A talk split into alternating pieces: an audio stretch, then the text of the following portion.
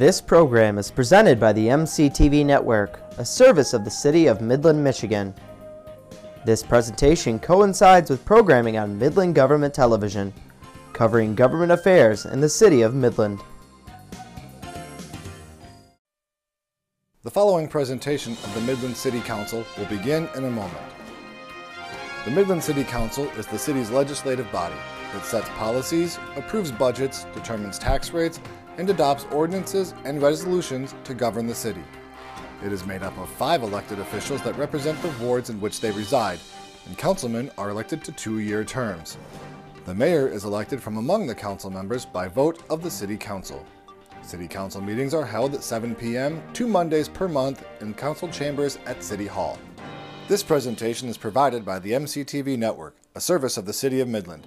Replays of this meeting can be found on MGTV channel 188 on Charter Spectrum, through channel 99 on AT&T Uverse, or on demand at www.cityofmidlandmi.gov.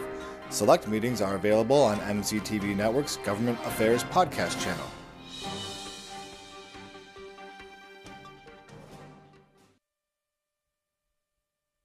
Good evening and welcome to the March 18th, 2019 meeting of City Council. We have with us this evening Troop 768 from St. Bridget's and they'll be leading us in the Pledge of Allegiance this evening. So I ask that you all stand and please join.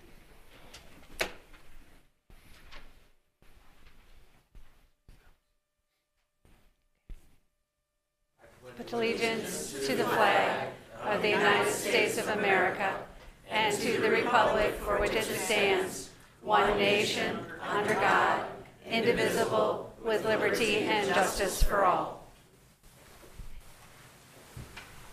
All right. Thank you, gentlemen.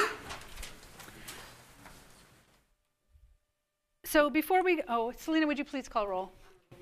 Here. Here, Councilman Brown Wilhelm. Here. Councilman Wasbinski. Here. Councilman Arnowski. Okay, so before we do anything else, item number nine on your agenda has been pulled, so we will not be discussing that this evening. And um, is there anyone in council that has a conflict with anything that's on the agenda? No, Madam Mayor. Okay, then with that, we'll move on to the consent agenda. All resolutions marked with an asterisk are considered to be routine and will be enacted by one motion. There'll be no separate consideration of these items unless a council member or citizen so requests during this discussion stage of the motion to adopt the consent agenda as indicated. If there is even a single request, the item will be removed from the consent agenda without further discussion and considered in its listed sequence in regular fashion. Can we have a motion to approve the consent agenda? So moved. Second. Okay, Second, discussion, anyone want an item removed from the consent agenda? Anyone from the public want an item removed from the consent agenda? All right, then seeing none, all in favor, please say aye. Aye. opposed? Okay, that passes. 4-0. All right, so this evening we have um, a few proclamations and a recognition, and we'll start out with item number five, which is a proclamation regarding the census, and Katie Geyer is going to introduce that for us. Yes, good evening. So I have two proclamations for you this evening. The first one comes from the Midland Area Community Foundation, and it expresses support for the Great Lakes Bay Regional Census Hub, which is a part of the 2020 U.S. Census.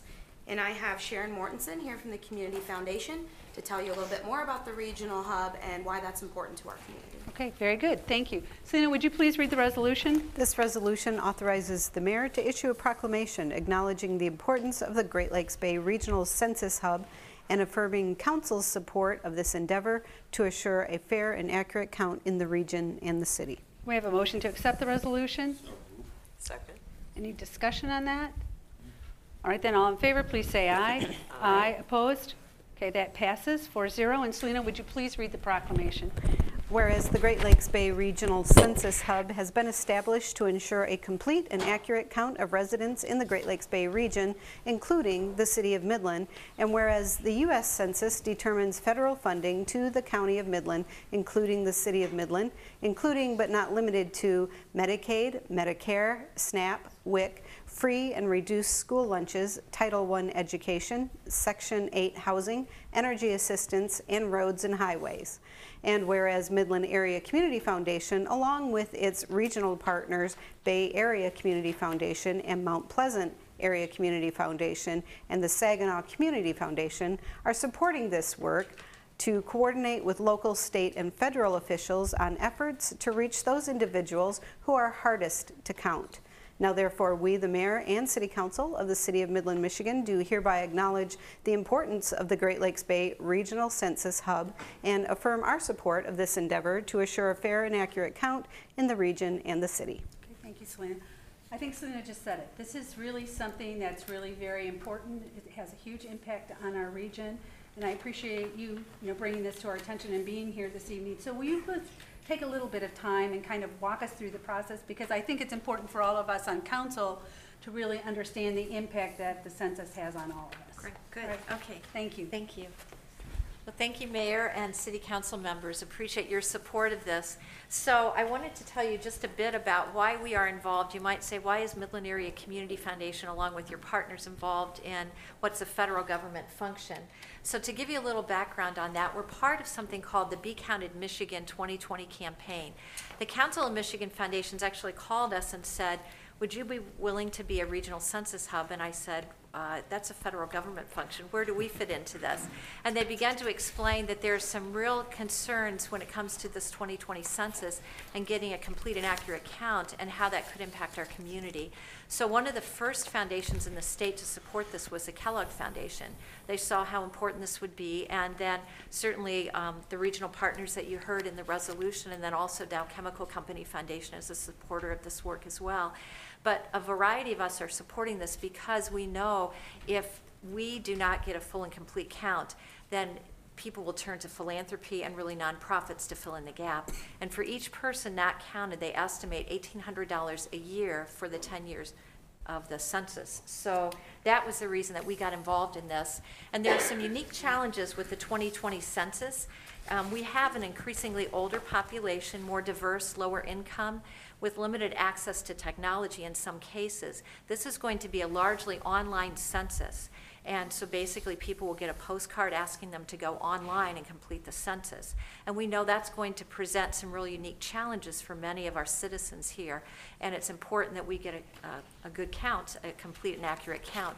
So um, the Census Bureau also is constrained by a 50% decrease in the offices that they'll have decreased mm. funding, and they're scaling back door-to-door outreach. There's also an immigration status question that could be of concern to those who are immigrants, even though there are protections in place to ensure their privacy, but we think there could be a concern with that. And they estimate that a 1% undercount in Michigan could cost the state a billion dollars.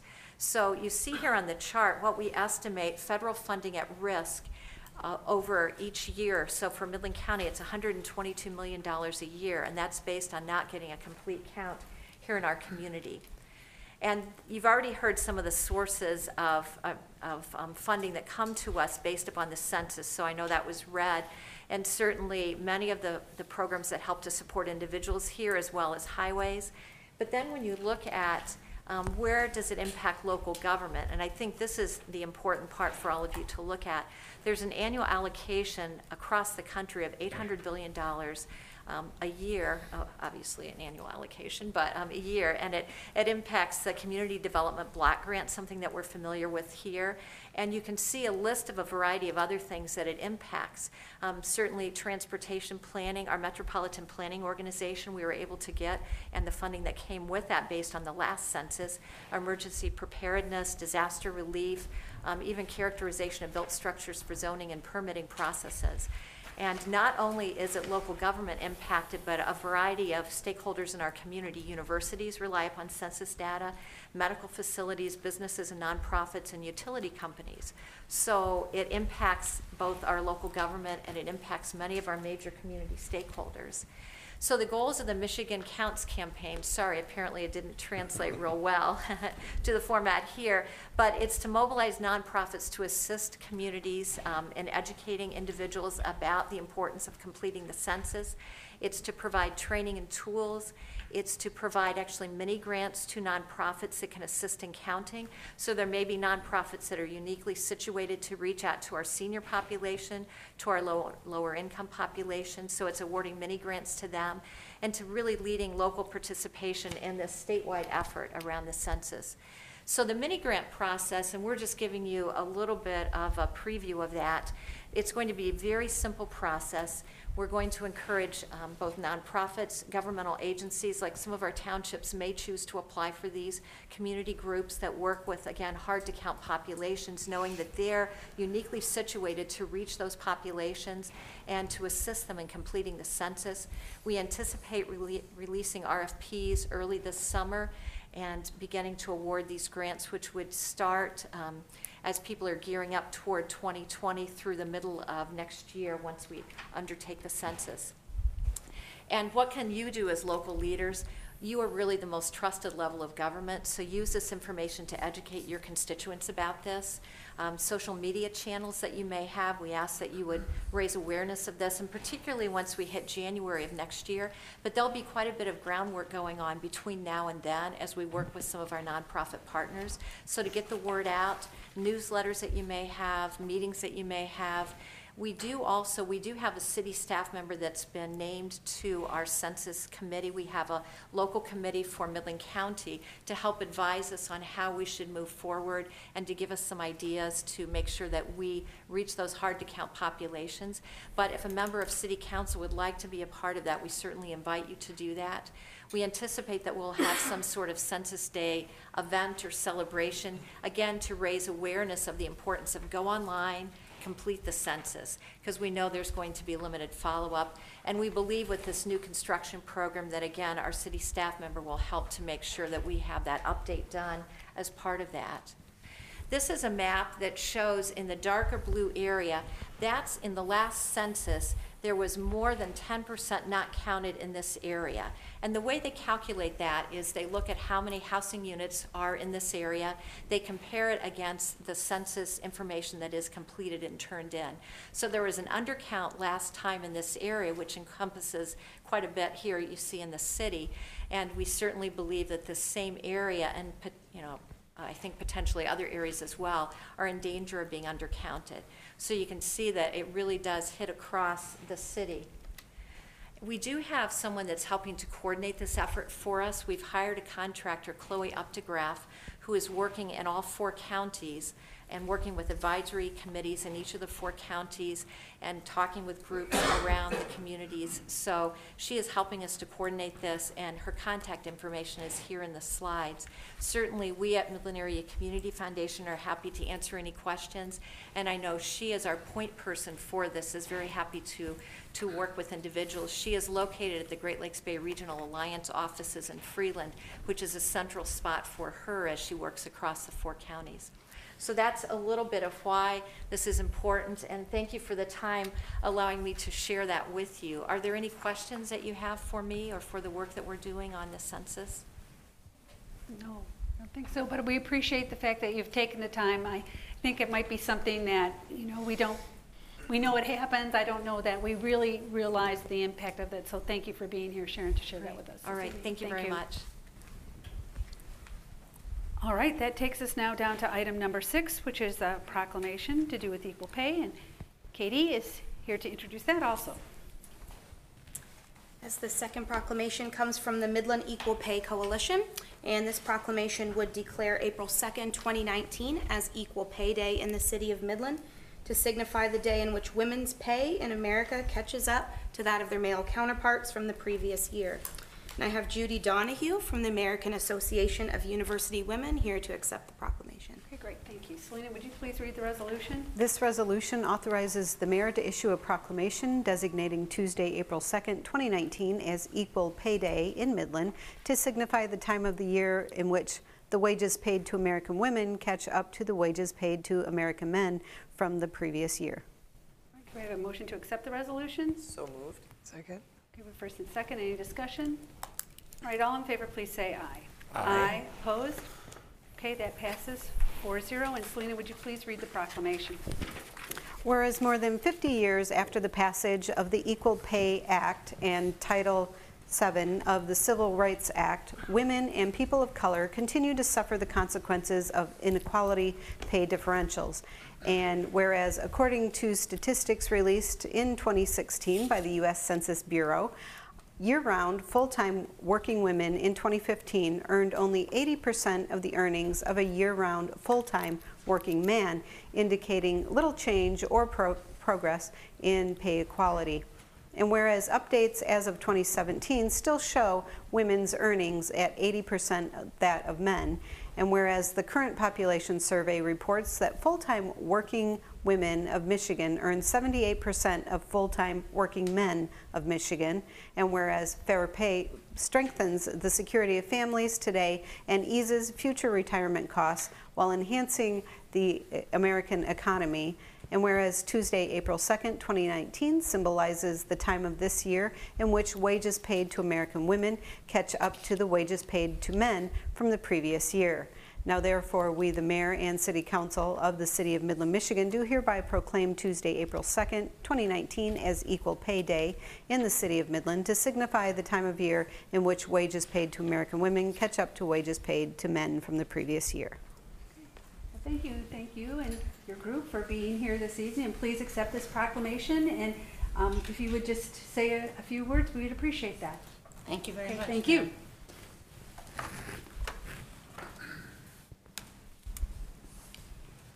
On behalf of the American Association of University Women of Midland, Zonta International Club of Midland, and the League of Women Voters of Midland, and all women, I thank the Midland City Council for its proclamation of April 2nd, 2019 as Midland's Equal Pay Day.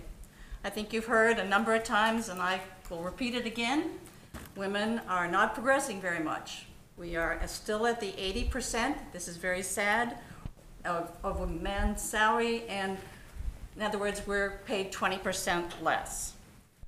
Um, and it was pointed out too that the women of Michigan make even less. And it's some of the research groups are predicting it's going to take into 2119 to reach equal pay. That's 100 years from now. Too long.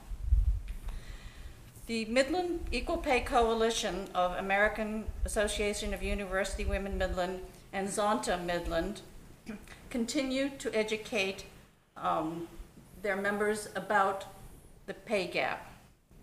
We have sent to our respective members a link to the American Association of University Women's website, WorkSmart, a free link to the workshop that is on negotiating salary and benefits. This helps women to learn how to do the actual uh, negotiating uh, for both the salaries and the benefits.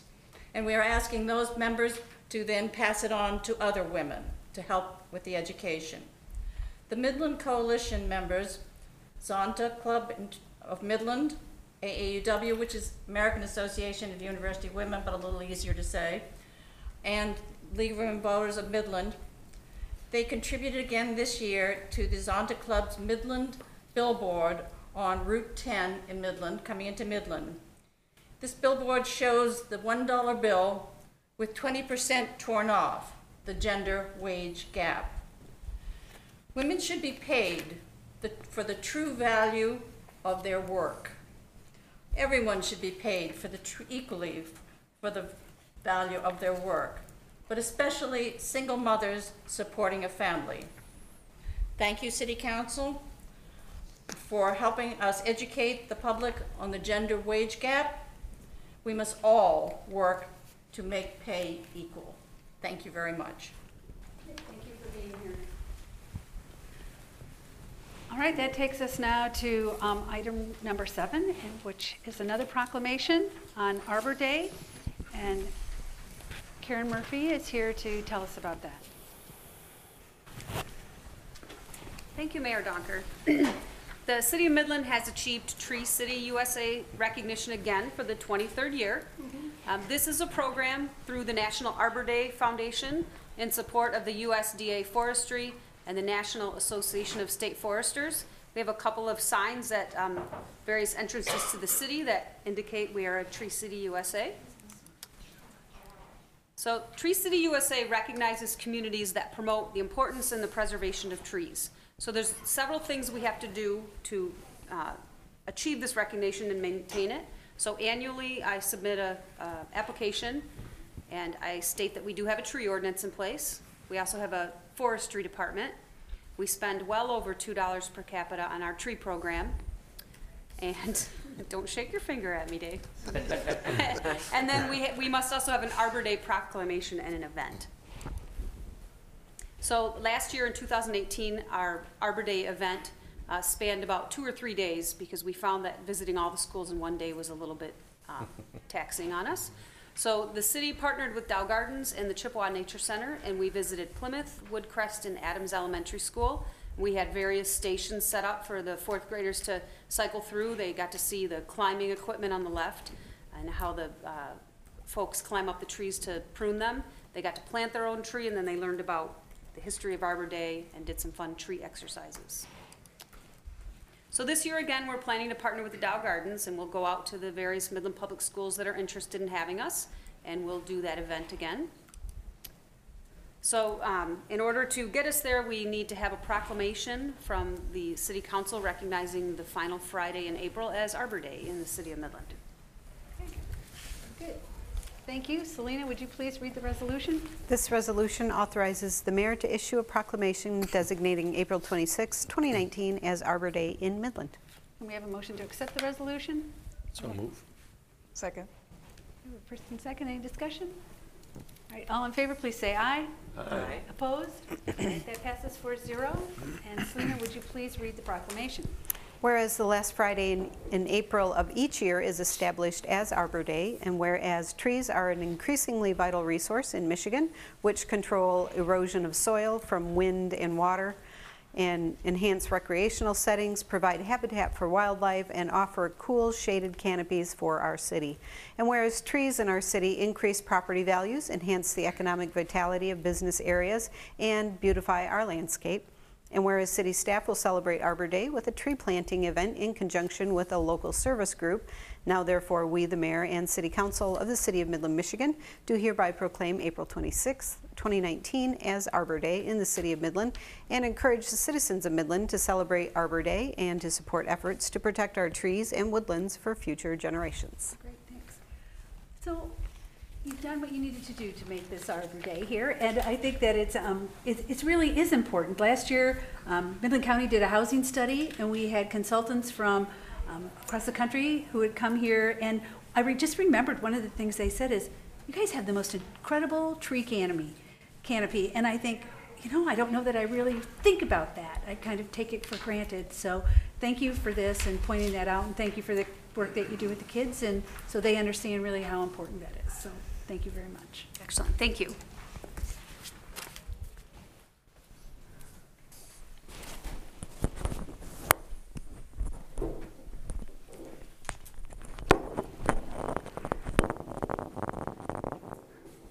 Okay, that was our last proclamation, but now we have a recognition. And Mr. Keenan is here to tell us about that.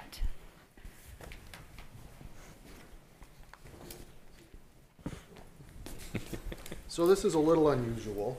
Uh, We don't always get the opportunity to do these kind of things. Um, The assessing department did something really cool. Uh, They basically responded to requirements that were put onto them recently by Treasury and performed really well. And the folks, um, I'm gonna introduce them later, but so Reed Duford, who's looking a little more relaxed and a little less shaven than when he was an employee, he was the retired city assessor, and Caitlin Stevenson is the current city assessor. They really are the ones that, that made all this happen. And so what we're talking about is the, excuse me, the audit of minimum assessment requirements. That's better. And so the State Tax Commission implemented the new audit of minimum assessment requirements, or AMAR, as you will hear us talk about, in 2015. Uh, They did so to determine if local units are meeting their minimum state assessing requirements, and they do this, this audit every five years. Essentially, they, they uh, analyze the local unit's assessing roll uh, in the process.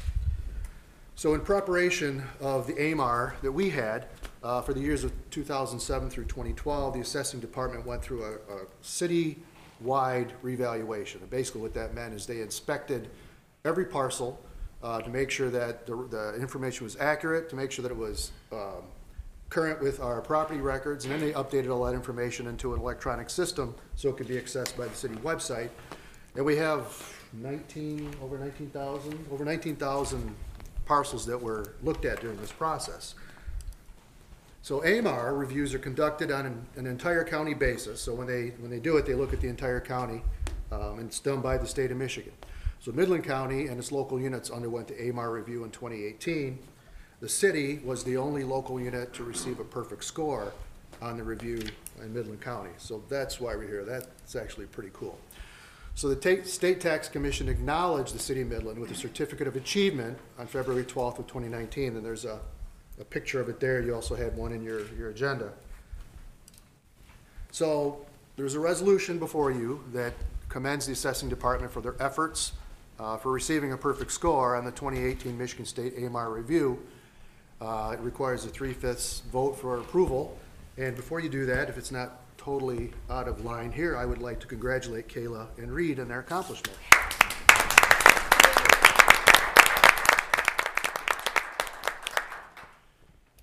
think that's awesome. They have nothing to say.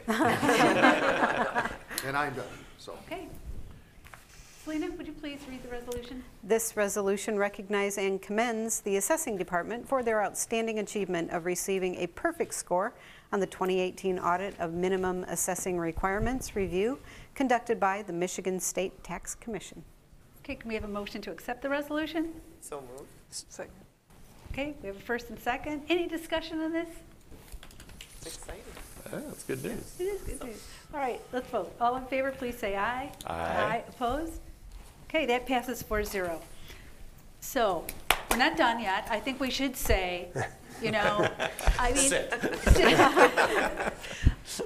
I mean, this is really very exciting. It is. I, I don't, I, as I said, you know, we take our trees for granted. I think we take our staff for granted sometimes and the importance of the work that they do and how much that it really entails.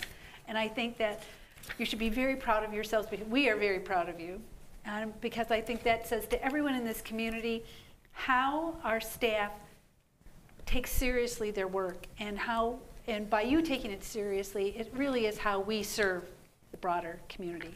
So thank you for that.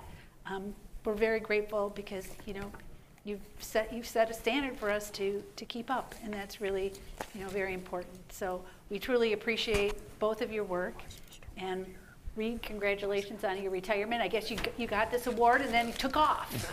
you know? but we have Kayla, and we're glad and we're glad to have her And her staff. and her staff and and the whole staff. I did- didn't mean to just limit it to the two of you. So because it does take a team. So congratulations and thank you very much for the wonderful work that you do. We appreciate it. Hey, one more time for you. All right, Now you can go. Um, So that, that takes us now to public comment. This is an opportunity for people to address council on issues that are relevant to council business, but not on the agenda. Is there any um, public comment this evening? Okay, then seeing none, we'll move on to item number 10, which is um, about uh, Keep America Beautiful. And Karen Mur- Murphy is here to tell us about that.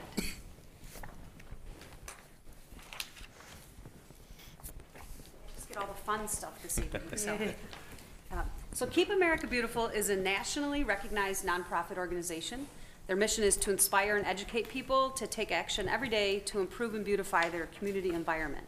So they have three key impact goals um, to end littering, to improve recycling, and to beautify commi- uh, communities.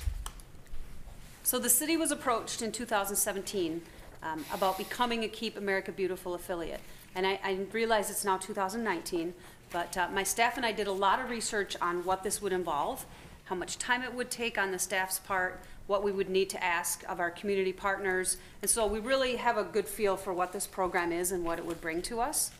Um, we feel like this program is in line with recent efforts in our community. In 2016, we put effort into being recognized under the America in Bloom program uh, for beautification and for these other efforts um, of you know litter control and, and whatnot. And we also have received Keep Michigan Beautiful awards in 2016. And as you may guess, Keep Michigan Beautiful is an affiliate of Keep America Beautiful.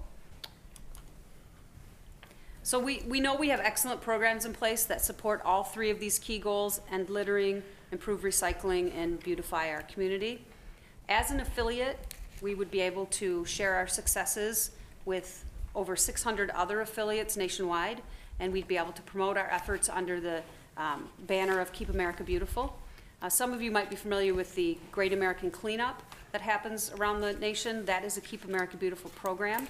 So if we were to do an event during their keep, their campaign, we could use that and, and bring recognition to our efforts. Uh, we could learn new program ideas from those over 600 affiliates across the nation. And then we can also apply for grants. Uh, various organizations, organizations in our community would be eligible for Keep America Beautiful grants to help support programs that align with those three key goals. So as an affiliate, what would we have to do?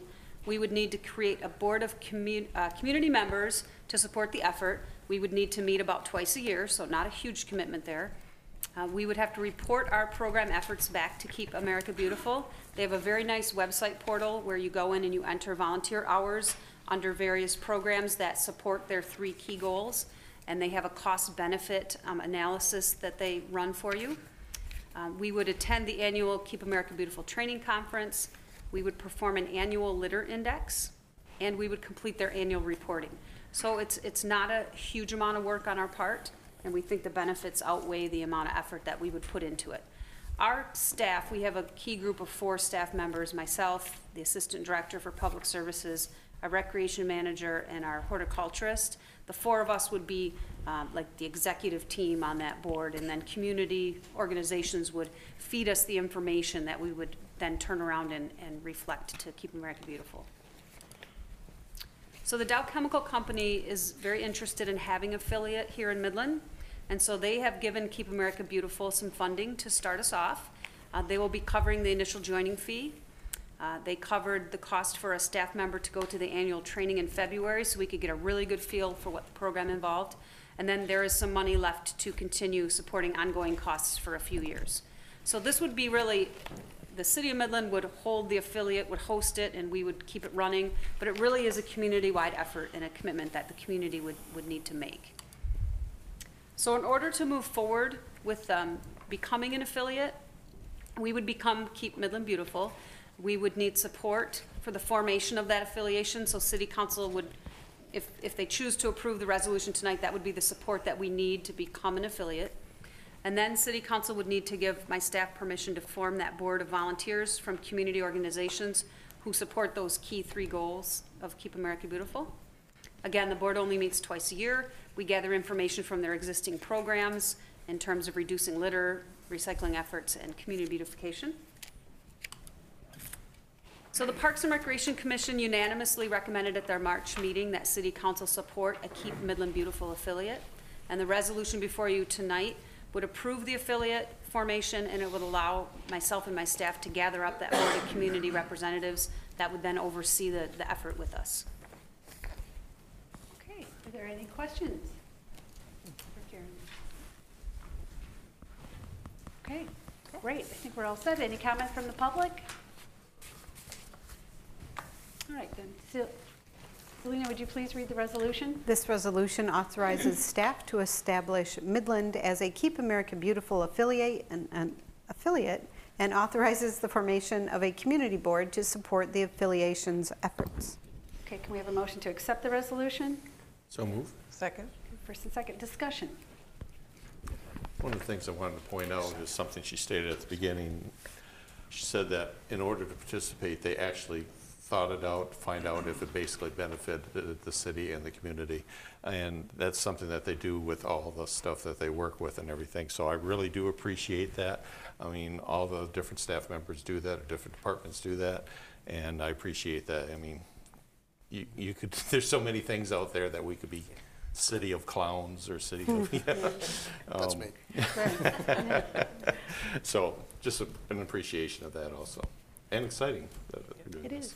I, I, Karen mentioned, you know, the benefits of this, and I think there's, you know, there's a few as I was listening to her talk about it. You know, it certainly, it sets a standard, and it says that we're gonna meet this standard. Um, it also says that it's a way for us to get some additional resources to do the things that we wanna do. which is, I think, really important. Um, I think it also helps us get the word out about our community, which is also really very important. And I think, just like you said, it is not, it comes with work, and so they have to manage is the benefit, is, you know, is there the cost benefit of that. But it's also, um, you know, it's also a community-wide effort, which I, I think, you know, you, you mentioned there, which was really, you know, I guess, you know, it's very, it's, it's really very important, and especially when you, you know, there's studies that have been done that show that aesthetics is one of the major attractors of people to a place to live. So uh, it's how we have to create our beauty here, and this just shows the effort that you know we're putting in to you know work to make that happen. So um, we know that there's work attached to this. So I want to say thank you to you and your team for you know putting in the effort to make the choice, and then saying, okay, we've made the choice, and we'll live with that choice now too, because we know it's more work for you. So thanks, because we will all benefit from that. So ready to, to vote? All right, all in favor, please say aye. Aye. Opposed?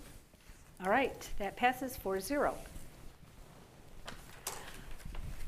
Okay, that takes us um, down to item number 17, which has to do with um, our storm and sanitary sewer system. I can say that now. Pipes. Pipes. Mr. Silva. All right. Good evening, Mayor and City Council. As soon as I get my present presentation to go. It is not coming up.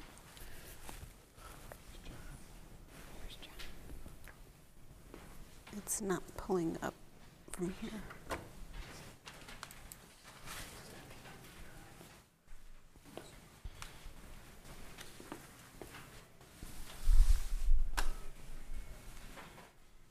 It's worth the wait.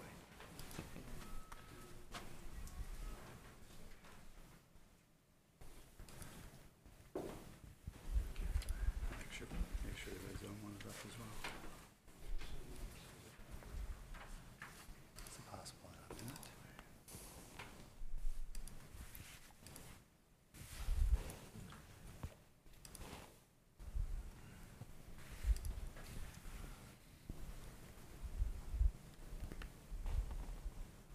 You have to load it manually from the T drive.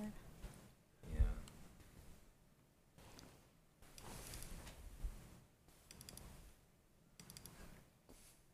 It just, you know, makes us more excited to, to hear this. Anticipation. Patient. Okay, That'll work. Yeah, we got some. That'll work. Let's click that. Right At the bottom. Way down.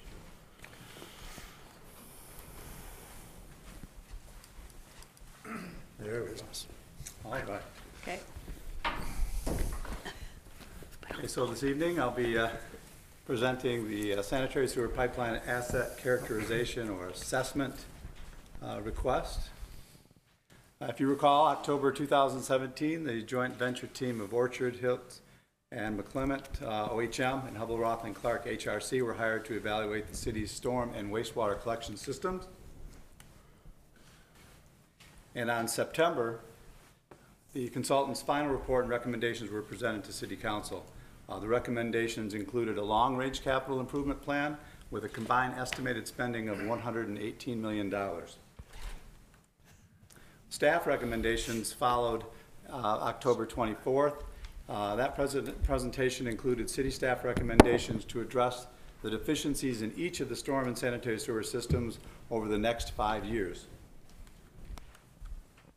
Staff recommended a focus on making our system, our current systems more efficient in the short term before engaging in costly long-term uh, capital improvements. It is believed that this approach will minimize the chance of taking an unnecessary system, uh, ma- making unnecessary system improvements uh, and could significantly reduce the long-term cost of improving and operating those, those systems. One component of the staff recommendations included an asset characterization or assessment of the city's gravity sanitary sewer system.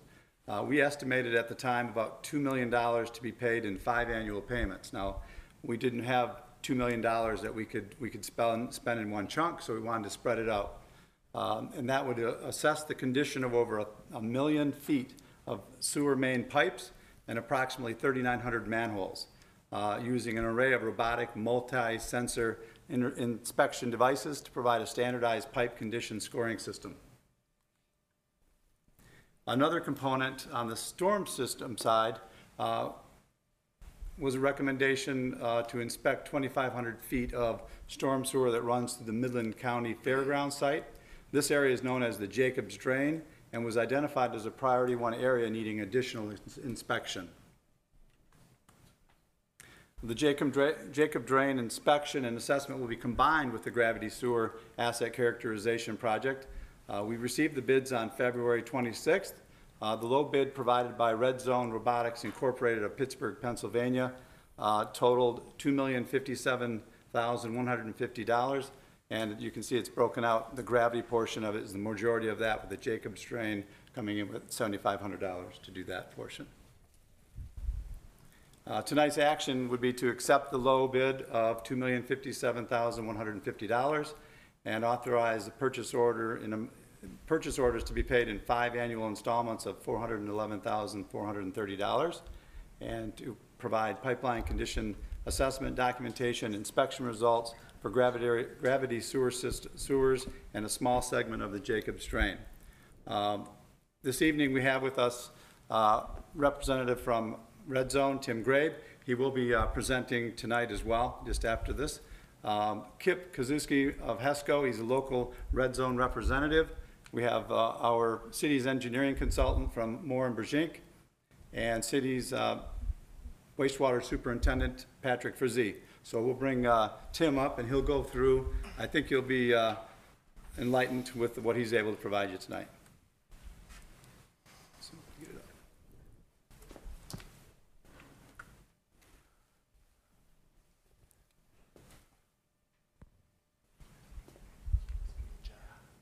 There we go. Uh, Just use the roller ball. What's that? Just use the roller. Yeah, that's fine. To go first. Very good. Perfect. Sounds Tim. good. All right, thank you, Joe. Honorable Mayor and Council, thank you so much for your time this evening. Also, I would like to thank uh, Patrick, Brian, and Kip for their assistance of getting me here tonight. Um, So with that, hopefully, uh, I always joke that I always come in and talk to municipalities, and I always hear about the beautification. And very rarely do you ever hear about them talking about the asset characterization of the pipes under the street. So I'm glad tonight to be here when you're talking about both. So Red Zone Robotics started back in 1987. And I'm not going to read through every single slide, but to touch on it, uh, our experiences, we've gone through over 71 million feet of pipe all over the world in over 500 inspection cities with the various robots. Starting with the one in the back is where the company started, which is our responder. That was actually recently utilized on the uh, Fraser sinkhole. Then the middle set of assets are what we call our profiling units, and the front are autonomous robots called the Solo robots. Can I just ask a question before we move? on? Like, how big are those really? How big are they? So we'll go through, I'm gonna actually go through each individual asset here in a second. So they range from this big to as big as I. Okay, thanks. Are we gonna have a combination of all? if Yes, you will. this passes? Yep. So uh, we will be doing a comprehensive overview of your entire system utilizing all of the assets. So we'll be inspecting pipes from six inches all the way up to your biggest pipe, utilizing the appropriate asset based on the information that you guys are trying to gather and that we'll provide for you. And the reason being is we all know that pipes fail, and the reasons they do fail um, are outlined up here. But what we're able to do with our multi-sensor inspection platforms is actually show you a laser profile above the water flow, a sonar profile below the water flow, encompassed with a CCTV image. So not only do you get a visual picture, but you get a quantifiable measurement of actually what is going on in the pipes. So this, uh, Mayor, this is what's going to answer your question of what size the pipe and what size of the robot. So we first start off again as the 8, 10, and 12 inch pipe. This is the Solo unmanned autonomous robot. And as Joe had mentioned, uh, we're going to be inspecting over a million linear feet of pipe in your system. Um, most municipalities, if they have their own equipment, that would take them anywhere between 10 to 20 years to gather that. We're going to do this in 18 months. And this is one of the primary reasons that we're able to do this, um, is the throughput of the Solo robot gets about three to five times what a conventional camera does. And instead of sitting with a ice cream truck CCTV camera in the middle of the street blocking traffic, these get put into the pipes, released, gather data, come back, and then we do all the coding in our office back in Pittsburgh. So it's much more efficient. Then we get into our profiling systems. This is going to be focusing on your pipes that are 21 inches up to 33 inches. Again, giving you a laser, sonar, and CCTV. This will be a floated platform. This is a sonar, so if we come into a fully surcharged pipe, we'll be able to give you a laser, or excuse me, a sonar quantification of the debris in the pipe. The Big Brother, this is the HD profiler. This will focus on 36 inch up to 120 is its capabilities. You guys don't have that big of a pipe, but we will use this if the flows are uh, predominant in the pipe, 50%, uh, and then we'll get a uh, profile that way. And then if we need to, um, if there is no flow in the pipe, we'll use our big, and this is the responder unit. This is an 800 pound um, gorilla that we actually use in major um, metropolitan pipes all over the world. The unique thing about this one, though, is it gives you a 3D LiDAR versus a 2D laser. So if you have to do any sort of um, uh, premium engineering reports uh, and the help with Brian uh, and his team, that's the uh, asset that we'll use for that. So again, the Solo robot, this is its actual size. Again, the top picture there is what is equivalent to one CCTV truck. So you get four robots and one Toughbook computer. And you see below there's a support bar put into the manhole, and the robots are put in, uh, drop down into the robot, and then on the Toughbook computer it hits launch. Depending on how many connections that come into it, a conventional CCTV camera, assuming you had five manholes, you would set up on the furthest one upstream, you would traverse down to the second manhole. You'd then go do a second setup and so forth and so on. So you'd have five setups. In ours, we're gonna go into manhole number two, release one downstream and one upstream, close that manhole, leapfrog the second manhole and go to the third and release one upstream and downstream. So we're only opening two out of the five manholes that we actually um, would normally do. And again, that's where we get our throughput and have the efficiencies unlike a conventional camera. Again, it's very portable. Um, so if there's any easement work or things of that nature, um, we'll be able to get that. So we're not going to be tearing up any um, anybody's yard or anything like that. We're going to be able to carry the cameras back, drop them in the hole, and do the inspection uh, without interrupting uh, anybody's family picnics or anything like that. We're going to be able to just drop them in and get out of there, and you'll never know we were there. One of the unique things that, um, and why this program is so beneficial is uh, the industry prior to 2014 said that you always had to go through and clean first and then inspect. And we actually took a uh, snapshot of the pipes that we've done here in Michigan and uh, extrapolated out over 2 million feet. And we wanted to find out do we actually follow the new NASSCO standard, which is actually inspect to clean. And we found that in looking at the 2 million feet of pipe, that 75% required no cleaning. 25% of the time, uh, something was required. And as you can see there in the pie graph, 15% was root cutting, 7% was jetting, and 3% was both. So when you're looking at a million feet of pipe and we're able to save you 75% of that in cleaning costs, assuming somewhere between a dollar and two dollars a foot, that is significant dollar savings that the city of Midland is going to encounter. What is jetting? Jetting is a high-powered uh, velocity nozzle that goes through and cleans the pipe. So now we've talked about the small pipe, and now we're going to get into the advanced pipeline assessment for the MSI platforms, uh, which again will deal with pipes 21 inches and larger, giving you the three um, qualifications. Again, laser above the water flow, sonar below the water flow. And I'm sure Joe didn't tell you, council, that you all had to take a test this evening. so this is why this is an important um, piece. So um, what you have there is two different pictures of pipes roughly the same age and the same size, both showing surface aggregate.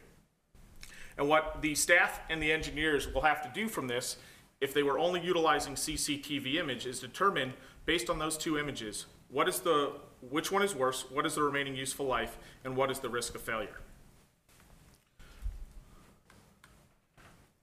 But what you get from Red Zone is actually a depiction of actually what's going on in the pipe. So we're actually able to uh, measure the corrosion, and in pipe A, um, you'll see the faint green line inside the thick blue line. That is the original idea of the pipe. As you look in pipe B, you can see where that blue line uh, significantly moves out to the left, continues on up through the pipe. So it's actually a laser measurement and a quantification of what is going on there. And what you see in the two graphs below each um, profile is those are each individual cross section of the pipe that we collect. Stitch together a 3D model. We cut it at 6 o'clock and open it up so you're actually able to see the crown of the pipe is right at the top there and the red, yellow, and orange. Uh, so there's significant wall loss in the top pipe. There's very limited wall loss, but you do have much more sedimentation. And what you see there in pipe A, it actually says pipe A, pipe A. It should be pipe B is the bottom one. Um, you avert the imminent risk and are able to actually save roughly a million dollars in failure because you've done the work so you don't have an incident like you had in Fraser, Michigan. So again, these are some more of the deliverables that we'll provide the staff and the engineer. Um, we will also get samples to them so they can see, they've obviously seen them prior to this, but this is just some more depiction of not just getting a thumb drive and a DVD and saying, here's your system. We actually quantify all of this, give them the information in graphs and pictures, and then more importantly, once we have all this information, we put it into our asset management platform called ICOM 3. This is a software um, developed by RedZone, um, and it, the nice thing is, is it works with all of the other large EAMs that are out there um, and CMMSs, um, but it can also operate as a standalone platform. So what we're able to do here is actually take that NASSCO industry standard that Joe talked about, PACP, which is Pipeline Assessment Certification, as well as MACP, Manhole Assessment Certification, and we quantify those following the industry standards and rate your pipes and manholes on a scoring system one through five. We then put that, we ask for a mapping of your system in a GIS platform.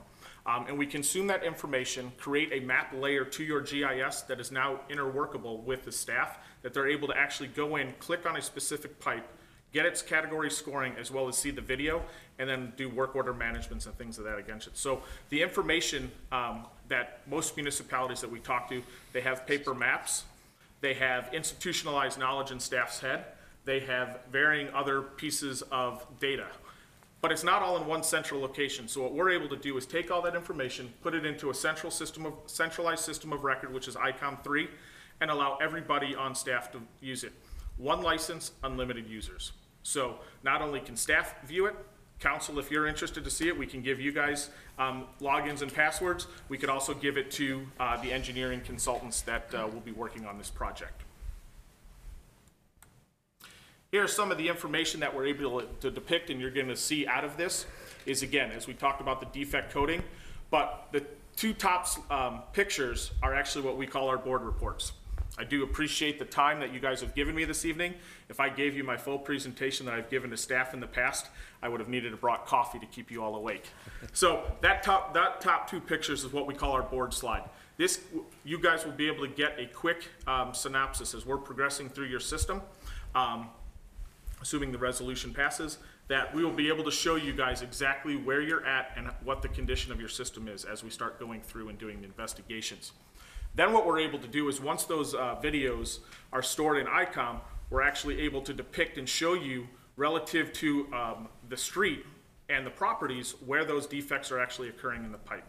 Um, so that one down below shows um, the defects as it relates to structural defects. That's a crack in the pipe um, and then it will show you layering on that. We can also bring in aerial imagery and uh, any other layer that you want to see in the map. But uh, what you have down in the bottom is actually a specific snapshot.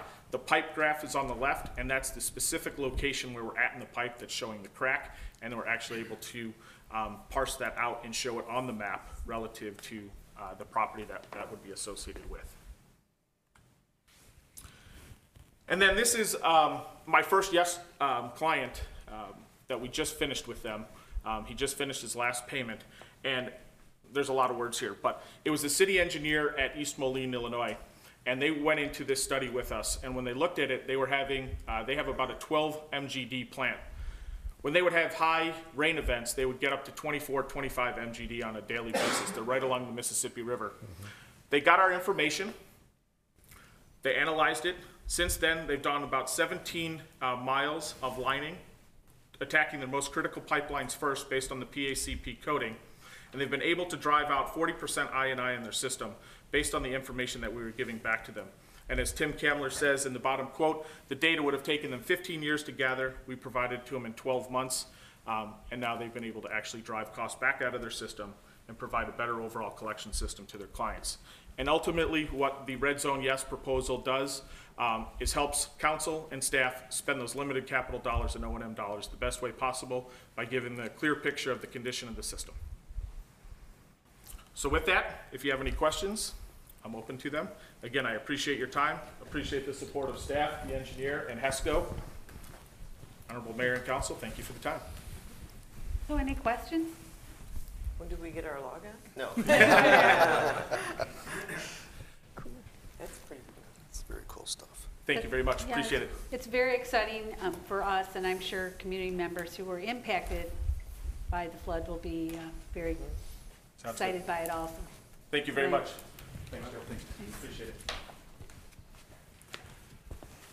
So I guess it's uh, action time, and uh, we, he was, Tim wasn't able to go through all the benefits to us, but there are, there are other benefits that, that that are gonna help us shore up our GIS, um, identify some pipes that we don't know about, identify uh, uh, connections to our sanitary from storm that we don't know about.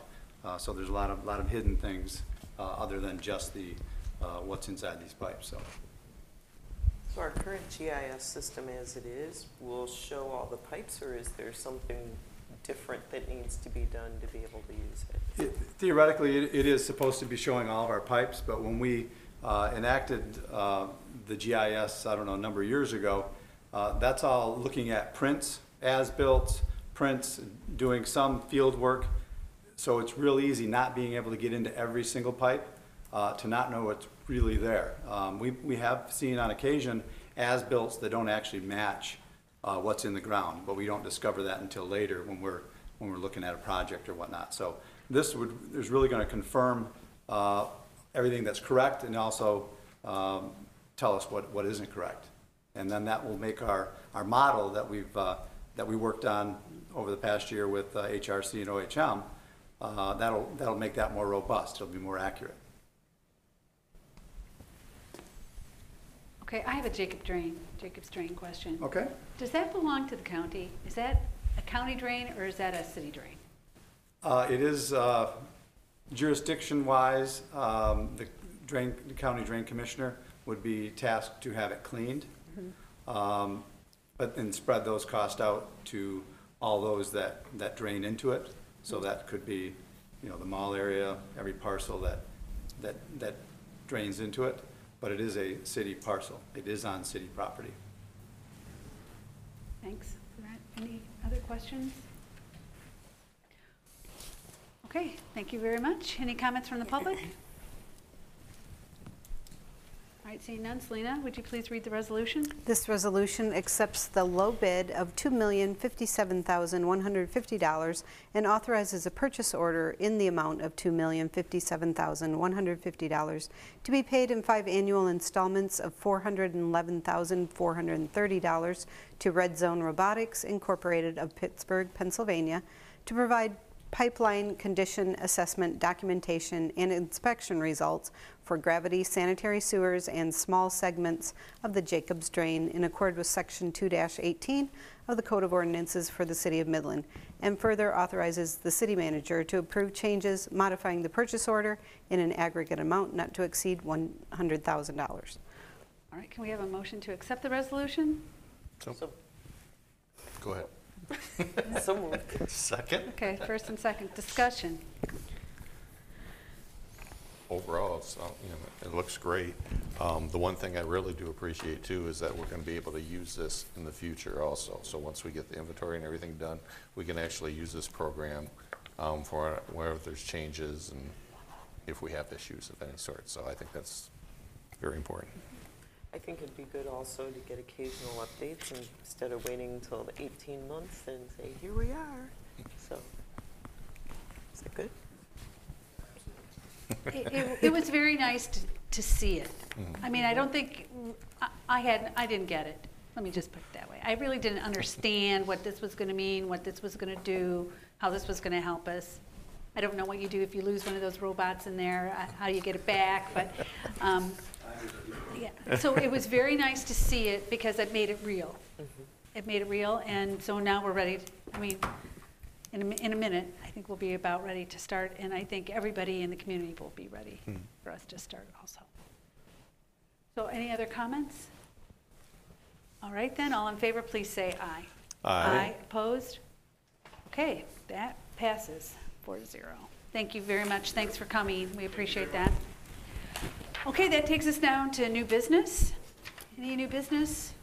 Mr. Keenan? Um, No, just a reminder that the next council meeting, uh, you will actually be getting the city budget. So just when you thought it was safe, we're back. All right, April So, 8th. That's right. Okay. Any comments? Any new business from anyone else? Okay, then seeing none, I believe we're adjourned. Okay, Thank you very much.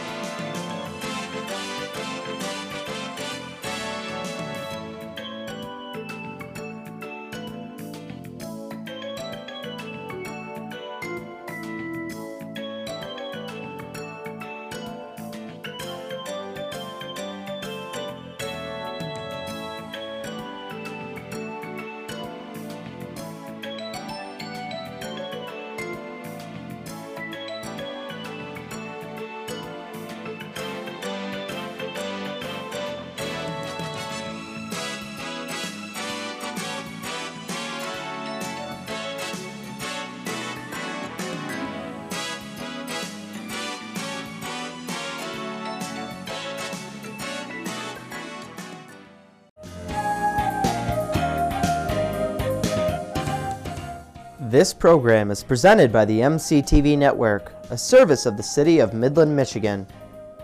This presentation coincides with programming on Midland Government Television, covering government affairs in the City of Midland.